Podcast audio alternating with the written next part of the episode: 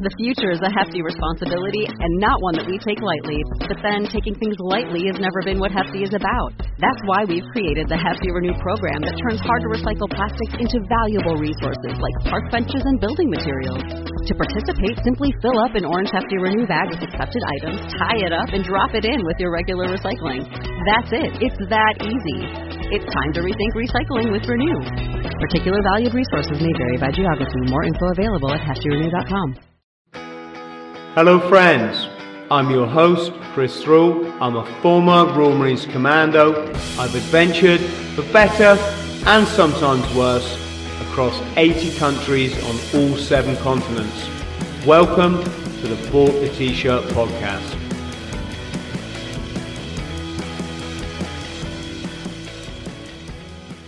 Aaron, how are you, brother?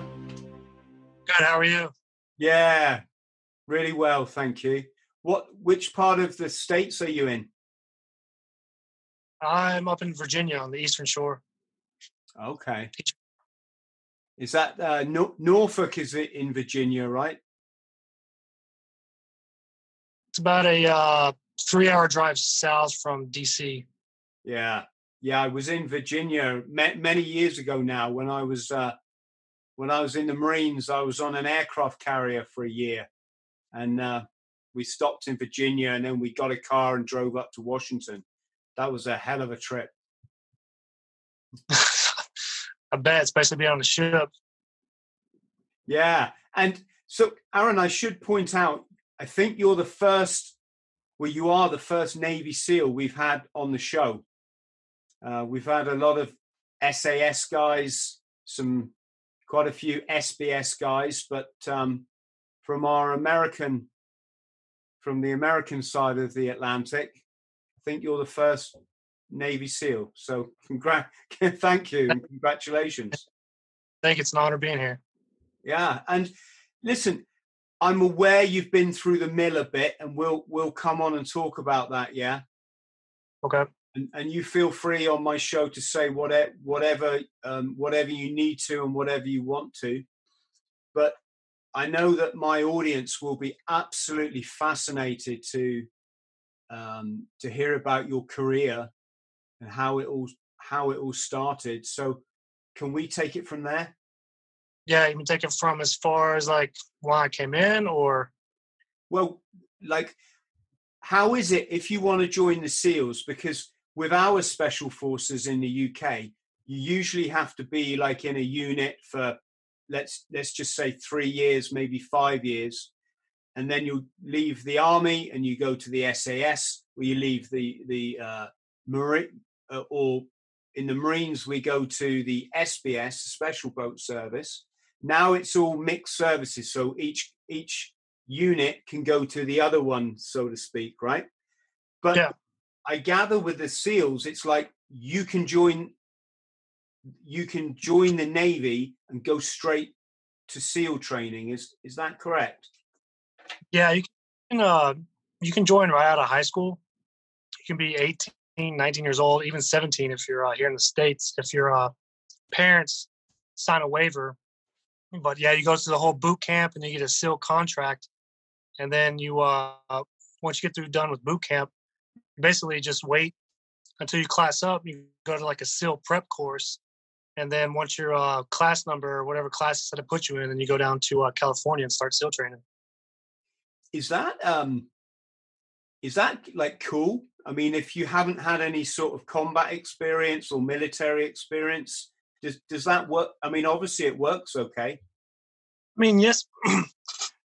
Yes and no. I mean, there's ups and downs to it. I guess the product that we're seeing now, and is the lag of conflicts and wars going on, that this generation that we have going on is, I guess, pampered and tailored, and they want everything, give it to them. So the product that's coming in now is not as good as it was back then when there's a war going on, there's the experience was around, and you can get raised, I guess you can say, in the teams, you know, and basically get trained and, you know, the spear sharpened all the way up to, you know, the point of combat. But it's cool too, the fact you come right in and get to go to SEAL training right out of high school. I mean, I think that's pretty awesome. But then again, it's a downside if you get thrown right into the middle of a, combat deployment and there's no experience around. Because nowadays, I don't know how it is on that side, but over here, I mean, basically all experience is kind of few far in between these days. Yeah, it's funny. When you join the military, some guys can have a whole career and you know, I say a whole career, maybe they can do, say, 7 or 8 years and they don't even see a conflict. Other guys can do 8 years and they're on, you know, they're on deployment like 3 or 4 times in a major, you know, major war zone. Yeah, I think it's just right time, right place, right leadership. So what made you want to become a SEAL other than the obvious, you know, fact that it's a great, great career? You know, when I first came into the Navy, I didn't go right to SEAL training. I actually went to a ship. But I guess one day, I mean, if I can remember, a long time ago, I think I ran into a SEAL that was active, and I was, you know, 19 years old, and I saw him do some training, and I was like, wow, that seems pretty cool. And he was like, hey, man, you should try it out. And I was like, you know, I might try it out. Next thing I know, I passed the test, got a BUD/S contract, and the rest is history. Wow. But I was really into, like, the books, and I mean, of course, we've all seen the movies and stuff, but that's not like my main goal of the reason why I wanted to join the Navy or be a SEAL. It's basically, I was young and got myself in some trouble, and I didn't really have many other options but to join the military. So yeah, I think that's like a lot of people, right? Yeah. And so, I mean, BUD/S is, I've watched like that series that was on the television. Yeah, the class 234. That's the one, yeah. Yeah. It's really kind of funny. Even as an ex-military guy, I watched that and I could really like to have a go. You know, I'd really like to I get it, right? It's such a I don't know, you know, it's a cool career. It must be so special to get your trident. Yeah, I mean, I got my trident, I think I was 21 when I got my trident. I think I was about 21 when I got my trident. But yeah, BUD/S is, I mean, people always ask me like, well, how'd you make it through? And, you know, what's the secret to it? And did you get injured? Did you ever think about quitting? I mean, yeah, I thought about quitting one time. I remember one time I had shin splints so bad in first phase that I couldn't even keep up with my boat crew underneath the boat. And I remember the instructors grabbing me and throwing me in the back of the truck and, you know, yelling at me and telling me to quit.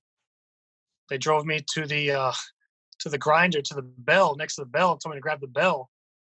I mean, I grabbed the bell, but they were like, ring it, and I just let go of it. And I was like, no.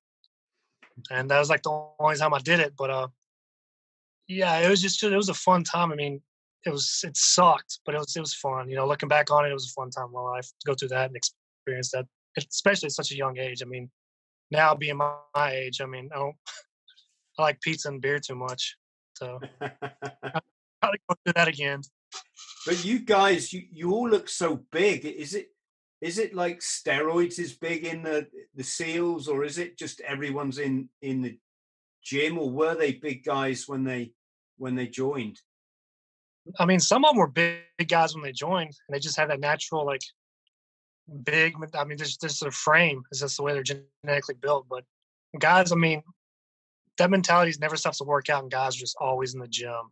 It's like second nature. Just as far as steroids, if guys do it, I mean, that's on them. It's on their personal time. But from what I see is guys just, you know, constantly just work out all the time. Mm. You know, protein bars, protein shakes, just like large pizzas, and just run and lift weights. And let's talk about the BUD/S actual training then. How long is BUD/S? So when I went through back in 2006, it was first phase. So you have NDOC, which is before you phase up, which is, I think, about 3 weeks. And then you have first phase, which was 9 weeks. Second phase was 9 weeks. Third phase was 9 weeks. And then after you get done with BUD/S, you go to what you call SQT, which is SEAL qualification training. So you usually graduate around October. And then from October until about May, you go through SQT, which is, you know, your free fall, your stack line, your land warfare, how to actually become a SEAL, more diving, basically finding your skills you learn in BUDS. But now I think they cut it down to, I want to say each phase is like 6 weeks now, 7 weeks, because of the whole, we got to have more people and pushing people through. And the product was not as well as they, it should be. So. And so one thing I want to ask, is there two training camps for SEALs, isn't there? There's is it one East Coast and one West Coast? No, that's a team. So there's just only one place. Everybody goes and trains in San Diego for BUDS. But then after that, you get assigned teams. So you either go to the West Coast teams or the East Coast teams. I get it. And then just looking at my map here, San Diego, just down from Los Angeles. Oh, yeah. And what is the water temperature like there, Aaron? San Diego, cold, very cold. It really is, yeah. I don't think it ever warms up. I was going to say, because in the UK, it's even in the summer, it's still fairly cold, right? Yeah. So this I don't know if it's kind of a punishment, but I know it's just a big part of you guys' training, is they say get wet and sandy, isn't it? Yeah. And that's kind of, like if you fucked up a little bit, it's like, right, Howard, wet and sandy, and you got to run down to the beach. Oh, we've lost you a second. Hang on. There you are. You got to run down to the beach. You got to throw yourself in the water, and then you got to roll in the sand, right? Yeah, it's called a sugar cookie. And can you describe that? I mean, do you start getting like hypothermia when you're doing that, or is it easy? Or I mean, it's just basically another form of just, I guess, torment, and just, a way to just make you more miserable mentally and physically. You're exhausted, and you just get done getting dry. You change your clothes and like, hey, we'll get wet and sandy. It's kind of one of those, just like, okay. But as far as guys would hype out and stuff, and they have to check the temperature. But as far as like the sand, I mean, it gets everywhere. So the chafing is real bad. And I mean, I had a scar like on top of my head from the boats and from all the sand forever, because it would just completely eat your head raw and leave scabs all over your head. And it was just another way, it's just to mess with you. Mm. Boots are soggy, just sand, and you just can't get rid of it.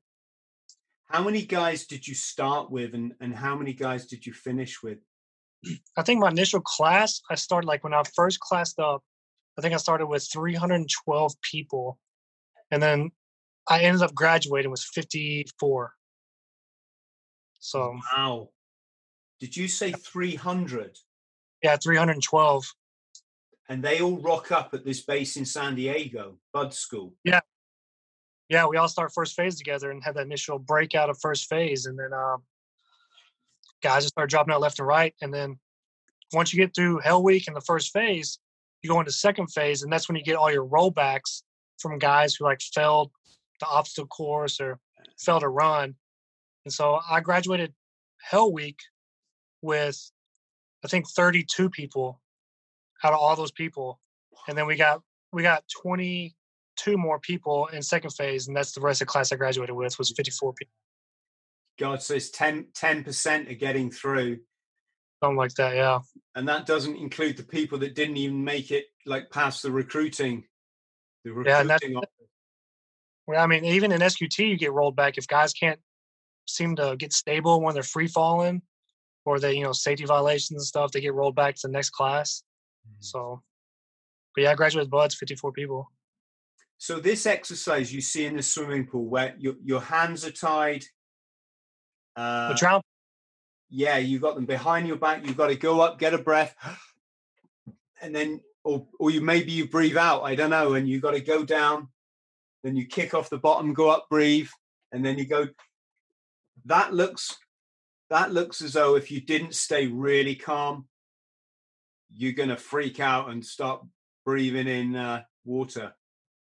Yeah, because most people aren't very comfortable. Like, they're comfortable swimmers or something. They've never been restricted in the pool. So it's not – the drown proofing, honestly, is probably one of the easiest things, because literally all you have to do is just relax just bounce off the bottom of the pool up and down, and then maybe kind of porpoise hands and feet tie behind your back. But once people get their hands and feet tied together, it's just their mentality. They just start freaking out underwater and thinking that they're actually, you know, proof themselves to drown, which, I mean, you really can't. It's just the whole mentality thing is trying to get you comfortable in the water. So, because what's that? Were you a good swimmer when you applied? Yeah, because when I was in the regular Navy, I was the search and rescue swimmer, and so that got me ready for BUDS. And then my dad always had me when I was growing up in the pool, water, no matter what. When you say search and rescue swimmer, is that like the guy in the helicopter, or is this some? Yeah, the guy in the helicopter. Wow. Like they made a film about that, didn't they? Well, I think they did. The Perfect Storm was also the rescue. What do they call them? Para jumpers or something? Para rescue or no. PJs? Yeah, para jumpers or search and rescue swimmers as well. Yeah. Or the helicopter. Yeah. How was that? Did you have to rescue many people? No, I helped out with the back when Hurricane Katrina hit, Louisiana stuff. I helped out with that here in the States, as far as like flying around and, you know, picking up people on the litters and baskets from the house. But as far as like jumping in the water and saving anybody, no, I never got that chance. That's a tough job, isn't it? Yeah, it is. I Go ahead. No. You go ahead. You're my guest. I was going to say, I swam more in SAR school than I did in BUDS. Mm. Yeah, search and rescue school, yeah. Yeah, I saw one documentary on the TV where the chopper had gone out and all the guys were in the water, I think, because their ship had sunk. And the para-rescue guy stayed out to sea. You know, they're like 20 miles out or something. And he let one of the guys that was drowning, you know, would have drowned. He let him get on the chopper to take the last place. He said, right, I'll stay out here with the rest of the guys and, you know, we'll see you, I don't know, maybe 3 hours time or whatever. And that is just, I mean, that is heroic. People use the word hero all the time in the military. And I try and say, no, it's not all heroes, you know, a lot of just normal guys, a lot of assholes. But, yeah, you know, but what that guy did was just so brave. I mean, chopper might have come back and not been able to find them, right? I mean, hats off to those guys, because if you watch, like, what is it called? You know, the deep sea crab people, like the biggest catch stuff on like Discovery. You see those SAR swimmers out there rescuing those guys. I mean, the hats off to them. Mm. Like that's pretty heroic stuff. I mean, that's crazy. Get in that water and ice cold, and those waves can be huge.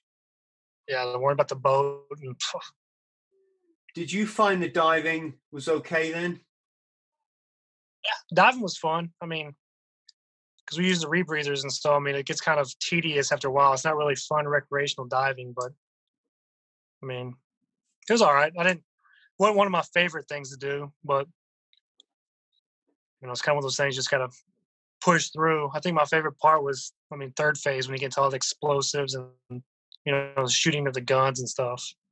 Instead of doing night dives and just basically compass and in the dark, just kicking into nowhere until you smash into something like, oh, it's a pylon or a pier or a ship, and you're trying to navigate around it. So you got your buddy next to you who are both navigating, and he's yelling at you because you went the wrong direction, but all you hear is the muffling sound, and they're arguing with each other underwater, and it's just pretty frustrating, but you know, it's one of those things you gotta do. Yeah, so for people at home listening, the rebreather is a military system that what you breathe out gets sucked into this equipment, so you don't put any bubbles up, obviously, because your enemy can see the bubbles. Is that right, Aaron? Yeah, that's correct. And I didn't realize that kind of diving, you're not like going really deep. Is this correct? You're just kind of getting under the surface so you can swim onto the beach or swim onto an enemy position or a boat or something? Yeah, you're about between 15 and 30 feet. Ah, so fairly deep. How? Yeah, not too deep, but the longest you can stay in the water is probably about 4 hours, unless you do like a emergency descent or something. Say a ship's coming in, and you know, with the rules of diving and all that stuff, you know, further down, the less your bottom time or air time you have. So if you do like emergency descent, then you know you cut your bottom time in half, or do all the calculations, which I, you know, totally forgot since.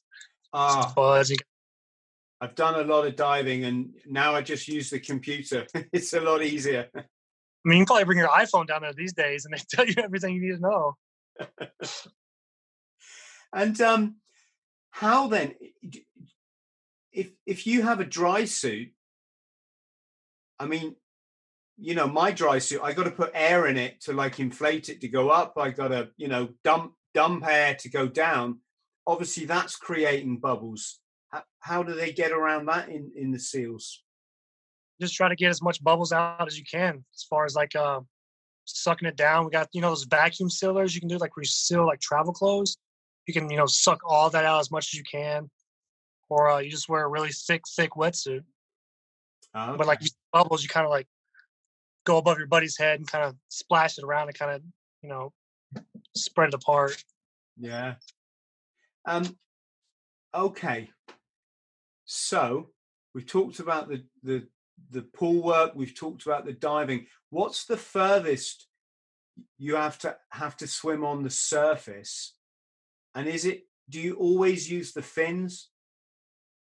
Yeah, you always use the fins. So in BUDS, every week we had a 2-mile timed ocean swim. And then during second phase, so it was like every phase, every week you have a timed ocean swim, 2 miles. And then in the second phase, we had a 5-mile ocean swim where they, for some reason, like halfway through, they try to give you energy and they give you a bunch of Ensure or those boost drinks, which is basically milk. And see guys throwing it up. And of course, I drank it. I was like, oh, it's going to give me energy. And, you know, you're throwing up everywhere. But yeah, that's my only time is like when you swim a lot is during BUDS. It's about 2 miles to 5 miles, the longest. But when you're getting dropped off, like say an OTB, which is over the beach, it just depends on, you know, it could be 1,000 yards, could be 500 yards. Okay. Did you find, I mean, I'm guessing you get cold at the end of a long swim, especially in San Diego. Yeah, you just, I mean, just push through it. Yeah. Some guys don't wear wetsuit hoodies, so they get vertigo and they start spinning. But one of those things, just kind of block out, and just the faster I swim, the faster I can get out. Yeah, I bet. Oh my God. Yeah. And we hear a lot about this Hell Week. Can you tell us a bit about that? Yeah. So, I mean, if you actually go onto my Facebook page, I actually put a couple pictures of me up there during Hell Week. Yeah, it's just this basically don't quit, just grind it out. I mean, it's I'd say I've got maybe a total of 1 hour of sleep during the whole week, because I know, if I can remember right, I think it was Wednesday or Tuesday night was the first time I got to actually sleep. And it was maybe, I'd say a 30 minute to an hour nap they give you, but I almost would have rather stayed awake, because you know how you fall asleep pretty quick. And when you wake back up, you're right back in it. You're just like, oh man, you're stiff. You don't know what's going on. But, I mean, being at Hell Week, they had these tents set up right there all around the grinder and stuff. And you go in Sunday night, they recall you in, and you go into like one of these dormitory rooms that we have classrooms, and I mean, they're feeding you pizza and you're watching 300 and movies and having a good time, and nothing's going to happen. And then they're like, okay, you know, everybody go into the tents, and you know, everybody's anticipating, I hear something.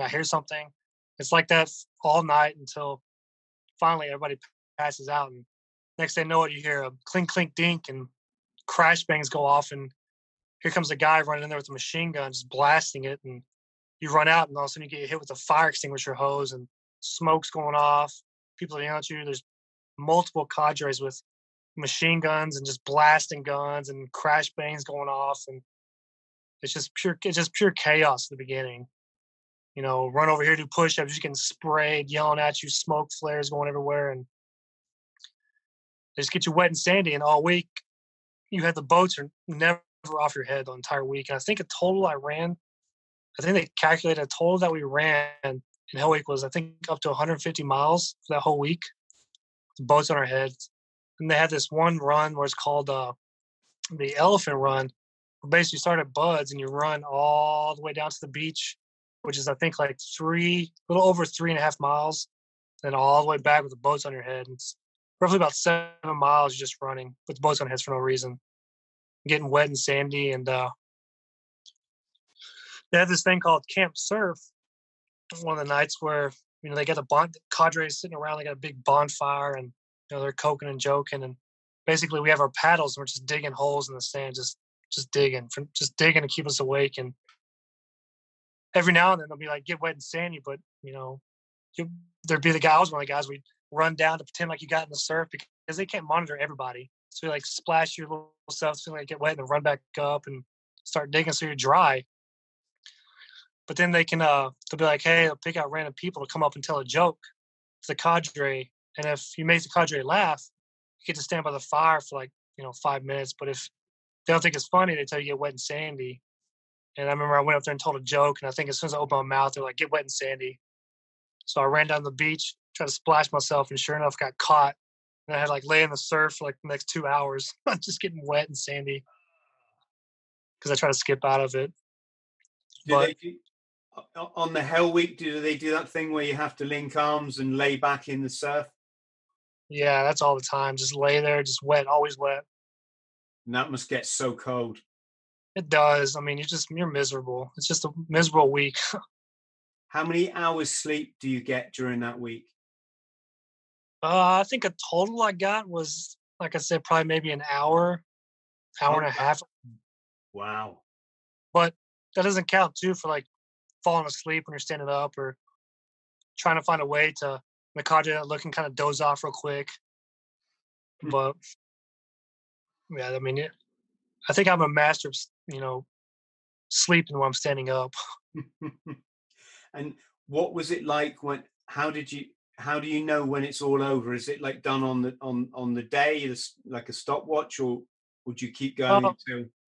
Basically, you know, when Hell Week is over, it's when you do this thing called Around the World, is where your boat crew goes on the other side of the island, right there in San Diego, and you paddle all the way around the island. It takes all night, all into the morning. I mean, just your whole boat crew's paddling. Dudes are falling asleep, falling off the boat, and it's supposed to be a teamwork kind of building thing. But that's when you know, okay, we're at the Around the World, we're getting close. And then once we get up to the beach, you know, there's big flag raise and ceremony and stuff, like, hey, congratulations, you're done with Hell Week. And then you know, it's a big ceremony and everything, congratulations. And then you go through Walk Week, which is the whole next week, is where, you know, guys are getting recovered from medical stuff. They let you sleep a little bit longer, and we have night sweats. You got all your medical checks, make sure you're okay to still participate through BUD/S. My gosh. Must be like a dream come, well, it's a dream come true, right? Yeah, I actually have my whole Hell Week filmed. We had a TV crew out there filming us for that. And I have it on a DVD, but it won't work in these new Blu-ray DVDs players. So I got to find and buy an old DVD player for it to work. But I have my entire Hell Week filmed for that. Wow. I just hadn't got around to buying a DVD player yet. Oh, it's a shame I can't get a copy of that. I'll give you a copy. Yeah, whenever I transferred over and everything, because someone was old. This was back like 2006, so I got a. Have you got it on your computer, like in files? It won't open up on my computer. It won't open up on this new MacBook. I got to get to some geek squad, I guess you can say, a computer person who knows how to. Yeah. Oh, they'll fix it for you, I'm sure. It just would be good to give it to my producer, and he can put it in some of it in the podcast. But I don't know how you can, if you can't open it, you can't send it electronically, you know. Well, I'll figure out a way. Yeah, see if you can. That would be great.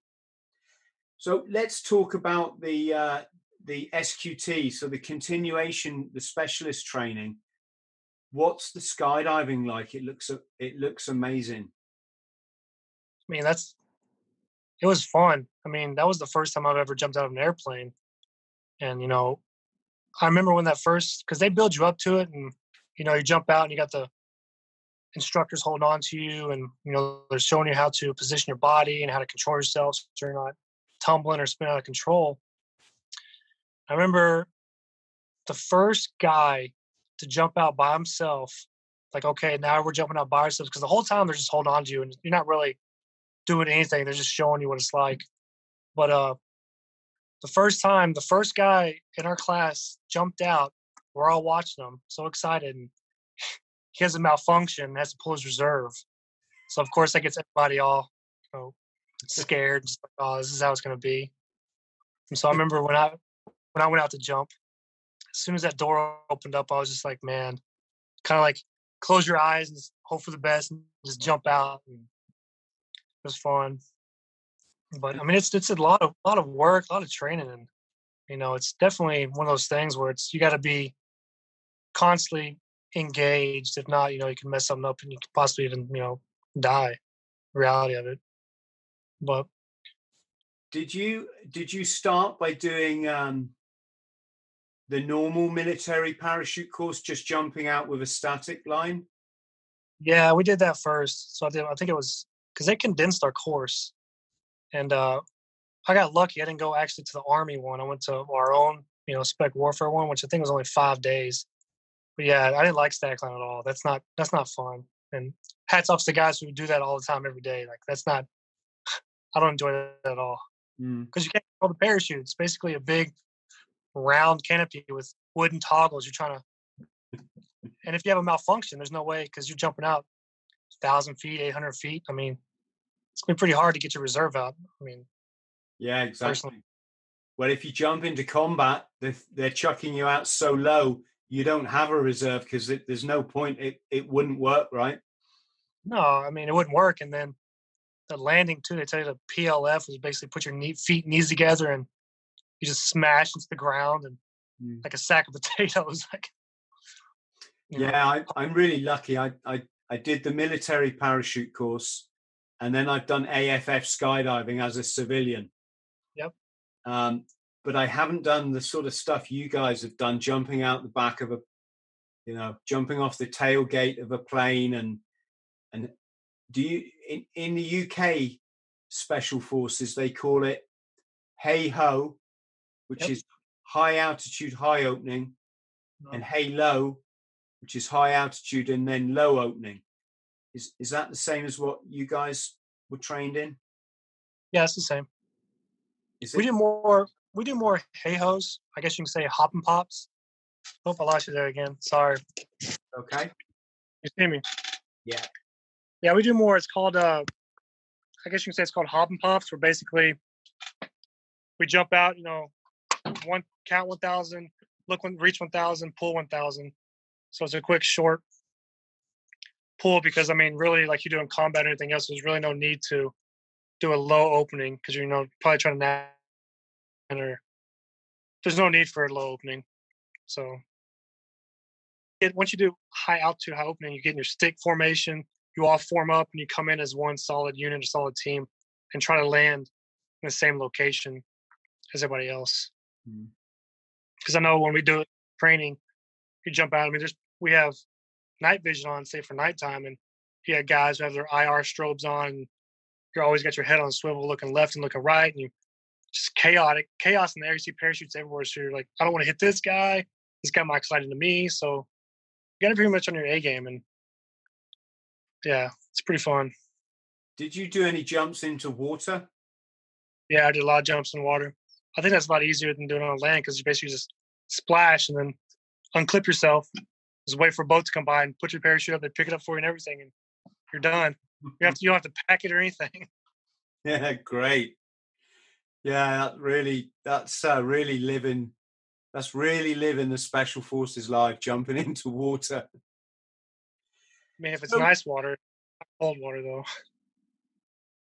When you do that, so are you wearing like your wetsuit or a dry suit? Yeah, you usually wear a wetsuit underneath your camis, or you can do a dry suit, but sometimes, like I've done it myself, where you put too much clothing or too many layers on underneath, and then you're just sweating, just sitting there sweating the whole time. Yeah. And you've got so much equipment as well. Yeah, or you forget they got a neck ring to where if you got a dry suit on, you know, we're supposed to keep all the water from coming in. It's like a plastic ring. And, you know, I've done it too where you forget to take it out and you jump in the water and all of a sudden next time your whole dry suit's flooded with water. You're like, well, I mean, that's kind of pointless. Oh, the ring lets the air go in to cool you down, right? Yeah, it's to keep, well, it's to keep the restriction off your neck and throat, because once you put that thing on, it's such a tight squeeze. It feels like you can barely breathe. So that ring kind of gives you some kind of room to breathe. Yeah. And if you don't take it out in water, I mean, it's water just dumping inside your dry suit. So, Aaron, did you go straight to SEAL Team 6? How does that work? No, I went to SEAL Team 1 first. And I did 2 deployments there. So basically to come to DevGroup, you got to do 2 deployments first. I think it's 3 now, but then you got to do at least 2 rotations, 2 deployments, 2 full workups, and then you can put in a package to screen. You know, you got to go through the whole psych eval. They come and interview you. You got to pass the, you know, physical screening test. And if they like you, then they're like, okay, you know, cool. You can now come out to, you know, DevGroup and try out. Go out to DevGroup, do the whole thing again, do the PT. You got to pass the screener test. And then you got to go through the whole, you know, DevGroup pipeline, which is about 6 or 7 months just to get into the squadron. What's the screener test? Just very briefly. It's like a 3-mile time run, 500 yards swim, push-ups, sit-ups, pull-ups. Okay, yeah. So a bit like USMC sort of tests, the sort of thing we did in the Marines. Yeah. And did you go on deployment with SEAL Team 1 before you went to DevGroup, or? Yeah, I did my deployments to Afghanistan and a couple to the Middle East before I went over there. So I did three total deployments at SEAL Team 1 before I came over to DevGroup. And how many deployments did you do with DevGroup? I've done three so far. So three each side. And how much, I mean, I'm guessing you've seen a lot of action in the Middle East? Yeah, a lot of action in the Middle East and a lot of action in Afghanistan too. Can you give us some kind of idea for people that have no idea what, I mean, were you sent out to get targets, you know, to get what? I don't know the correct name, but we would call them players. Yeah, you can say players, like, you know, enemy fighters, combatants. Combatants, yeah. Yeah. So same concepts over there too. Is like, hey, hey, y'all are going to Afghanistan. Cool. So we get there, we do a whole, you know, brief, where we're going, the who, what, when, where, the 5 W's, the why, and basically get there. You know how same thing works is you got so many support and intel gathering and stuff. I'm like, okay, well, you know, just throwing out a date like 10 June, whatever, we're going to go and get this one guy.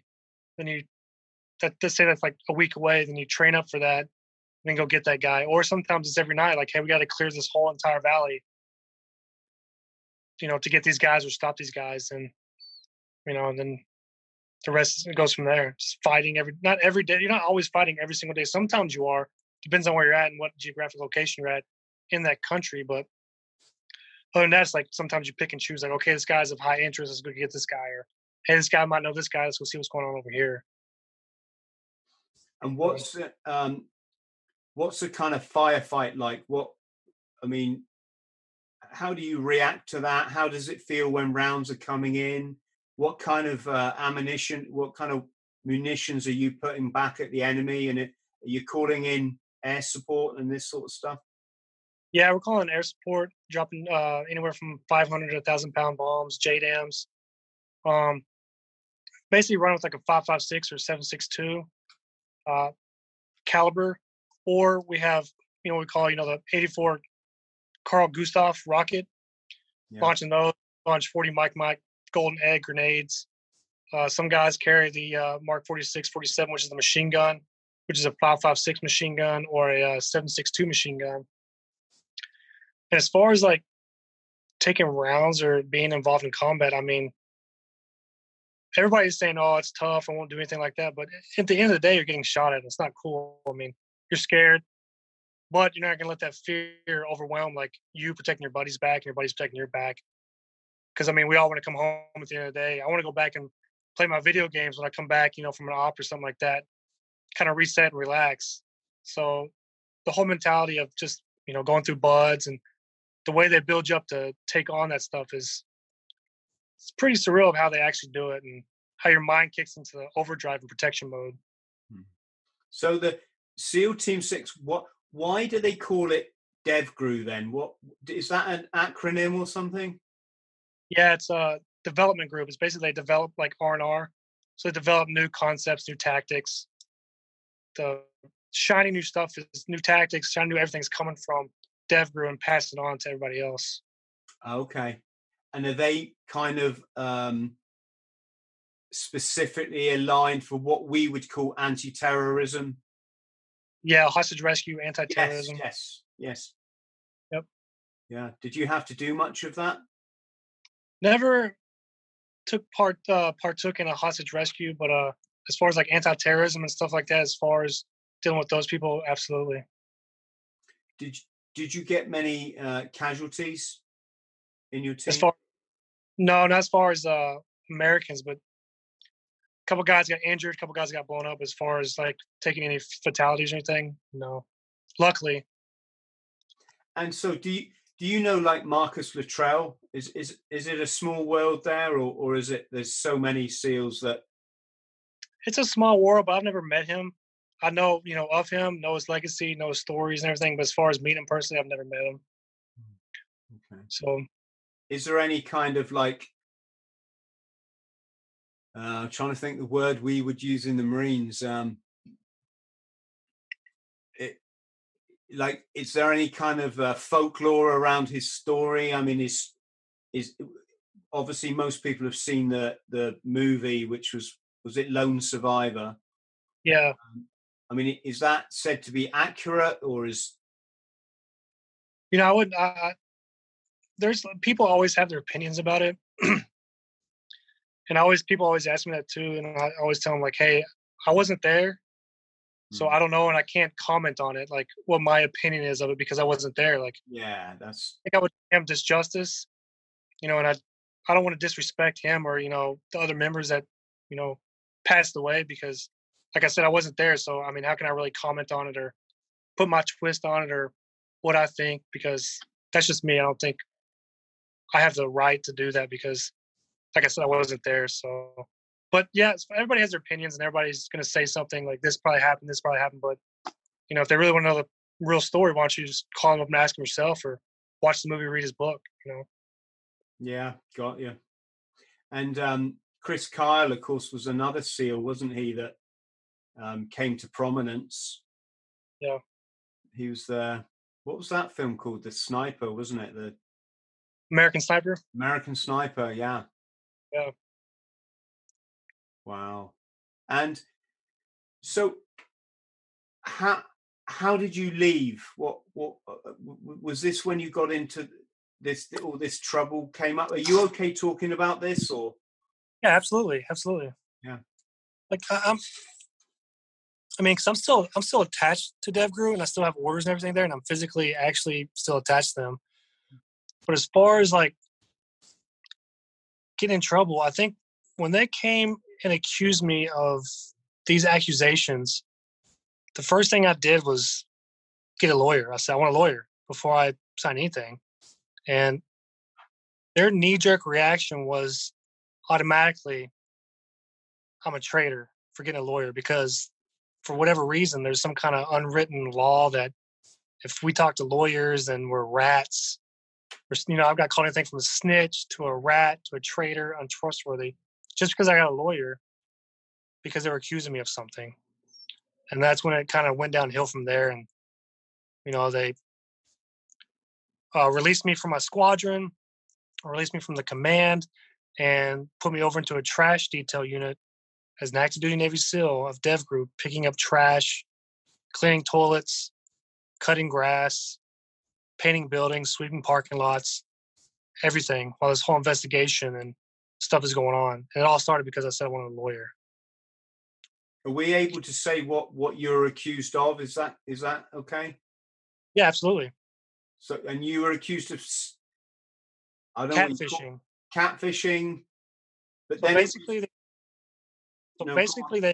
basically they accused me of pretending to be a female that works at our command to text other girls at the command and some not from the command to say, "Hey, I'm this girl. Send me nude photos." And these girls allegedly sent nude photos. And so they're saying, "Oh, it must have been me." So then that's when they started trying to investigate me. Long story short, at trial, they found me not guilty of everything they accused me of, but they found me guilty of Article 134, which is basically a catch-all article, which is basically prejudice to good order and discipline. So that's equivalent to me walking outside right now on a Navy base and throwing a piece of gum on the ground. I just, brought discredit to the United States Navy. So they can then theoretically charge me with Article 134. So they found me guilty of Article 134, but not guilty of everything else. Confined me for 30 days, reduced me in rank, but they kicked me out of the Navy, and they've found me $1,500 fine. But at trial, they never. NCIS, I passed 2 polygraph tests about this. They didn't care about that. At trial, the NCIS agent didn't produce any nude photos of these girls. These girls said they never sent any photos. They didn't find anything on my phone. They didn't find anything on my computer. They didn't find anything in my call records. They didn't even have probable cause. This is verbatim, quote, under oath, the NCIS agent's words saying that she didn't even have probable cause to get a search warrant to get any of my information or any of my electronics. They never took these girls' phones. They never took these. All they basically went off was their word, these girls' word and their emotion. And to the jury members, it didn't work. There was 0 evidence against me. And because I'm a part of DevGroup, and with all the other SEAL cases going on in the news media, that made me an easy target because the prosecutor that was prosecuting me was up for promotion and she wanted to be a judge. So with this guilty verdict, she then gets promoted and then becomes a sitting judge. The judge blocked all of our exculpatory evidence to be shown to the jury members. So basically we're going in there with, we didn't do it because the judge blocked it and they're so corrupt that, and we impeached all the girls too. We caught them in all their lies and they still found me guilty. And now I'm appealing the case. And is there anything you want to say that might to my audience that might be able to help you? Yes, I mean, just I have a petition going around talking about it as well as my website talking about it. It's PardonAaronHoward.com, and in that petition, I'm just petitioning to try to get the president to see that this is wrongdoing because, I mean, basically they found me guilty with 0 evidence. And the UCMJ, which is the Uniform Code of Military Justice here in America, is just completely tarnished and corrupt, and they get away with everything. It's not due process. In the U.S. Navy, do you have this expression that we have, kangaroo court? Do you know that expression? I wouldn't even call it. I wouldn't even call it a kangaroo court. I'd call it a Sesame Street court. Okay. Yeah, I mean, it's from your position, as an elite SEAL, to be made to clean toilets.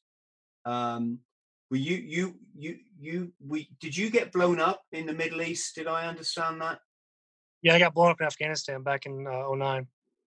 Can you just tell us about that? Because again, people would be fascinated to hear that.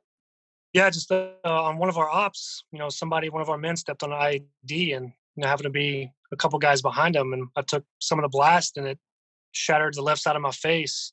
And I had to get 3 reconstructive surgeries on my face to fix it. So last year was my last surgery that I got, and they put a 3D implant in my face. The first time they put screws, plates, the whole thing. new gum line, but the plate and the screws came out and it was protruding to my face. They went in, took the plates out and just left it. So I had no orbital bone, no socket bone, no anything for a couple of years, until finally this past year, after all this time, I finally, like 10 years, I finally got my third surgery where they made a custom 3D implant and put it back in my face because I was getting infections and stuff inside there from not having a plate and sewn up. So they finally put a 3D implant in my face right now. And I still don't have any feeling and stuff in my left side of my face. But other than that, I mean, it's good to go. And what's it like then when an IED goes off? I didn't remember it. I just remember waking up and had IV sticking out of me and everything, but really don't remember much of it. I got all the x-rays and stuff of it, and it's just one of those things like, hey, I'm glad I'm alive, glad everybody else is alive. No one was killed, no? Nobody was killed. No. Did you wake up back in the States, or were you still in the Middle East? I was still over there in the Middle East. Mm. So, yeah, they woke me up, put me in the hospital, worked on me there a little bit. And then that was towards the end of the deployment. Came back and then got a surgery and fixed it and then went on from there. And can you describe what happened in the build-up before the ID was triggered? Were you in a village or something? Yeah, we were patrolling through through the mountains and stuff, and we came to this open pass and we were supposed to go to this one village, and during this patrol it's quiet, nothing's going on, and next thing I know, boom. Because over there, they just plant IEDs everywhere. And when the guy stepped on it, it's the last thing we remember.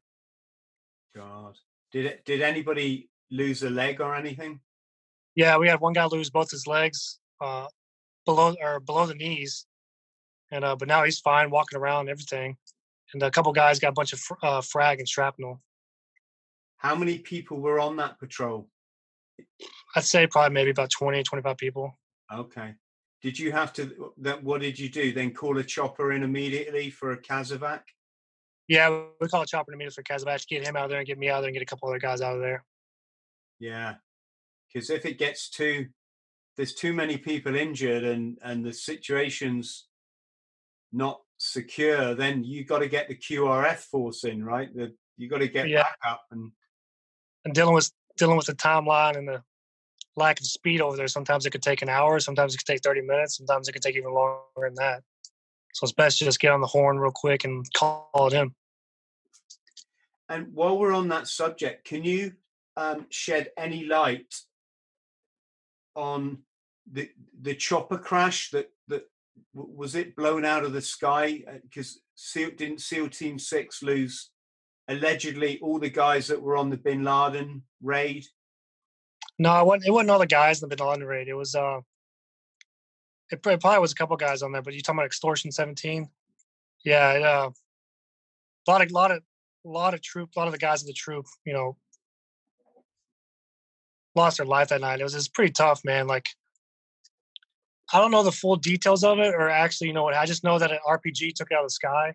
As far as like the build up to that and the reason why and everything, I don't ask, and I know that I don't want to do a dishonor, disrespect to the family of all the members, that passed away. But yeah, it was a tragedy. It was a terrible event. But from what I know is that, an RPG took them out and zero survivors on board. Yeah. Awful. God. Terrible. So, sorry, we kind of diversified a bit, Aaron. But so coming back to your situation, people can sign this petition. Yeah, you can go onto my Facebook. It's Aaron Seal Howard. And I got my petition posted on there. You can also get on my Twitter page, which is at Aaron _Howard 265. And I just ask respectfully and, it'd be a blessing and honor if anybody would sign and share it and just keep passing the word because, being accused falsely of a crime and then seeing yourself getting convicted with zero evidence is, I want to clear my name and I want to show and reform the UCMJ and help out those who've also been wrongfully convicted and falsely accused by this corrupt, tarnished military justice system. Yeah, gotcha. And your parents were obviously quite upset, and they've got involved. Is that correct? Yeah, they got involved. We got multiple complaints going on against the command, against the military justice system, and because they were there the whole time, they saw exactly what happened, and it's just they're not happy. Nor am I.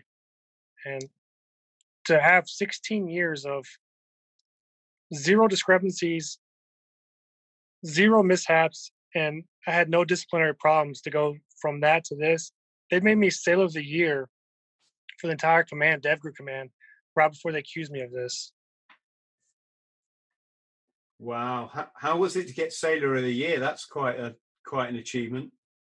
It is, and that's what we're thinking too. That's the reason why they targeted me, because a lot of guys were jealous that they didn't get it, and I got it. Do you get that during BUDS or something, or is you can get honor? You can get honor man at BUDS for like being the, I guess, stud or the best guy, strongest guy. But it's pretty high honor to get Sailor of the Year. I mean, you got to get recommended by your head shed, your leadership, and they all put me in for it. Congratulations! Thank you. Yeah, well, I mean, you've made SEAL Team 6 and you've got Sailor of the Year. Doesn't really get much better than that, does it? No, it doesn't. Aaron, listen, you've been absolutely wonderful. It's been great to meet you. Please, let's stay in touch. I'm going to put all your links and your petition and everything and your social media underneath the video on YouTube. And I'd encourage everybody at home, if you can support this man, he's obviously put his life on the line for his country, and make contact with Aaron through social media. I think you could do some support, buddy, right? Yeah, I appreciate that. It'd be an honor and blessing, and much respect to all. Aaron, let's speak again soon. I look forward to that, brother. Thank you ever so much again. Absolutely. Thanks for having me on. You're welcome. And to everybody at home, I hope you've enjoyed this edition of the Bought the T-Shirt podcast. Much love to you all. Take care. If you could like and subscribe, that will really help the channel. See you next time. Cheers, Aaron. Take care. Yeah, cheers. Thank you, mate. Thank you, mate. Friends, thank you for listening to the Bought the T-Shirt podcast. Please like, subscribe, and share. And don't forget to follow me on social media. Username Chris Thrall, Instagram Chris.Thrall. Thank you.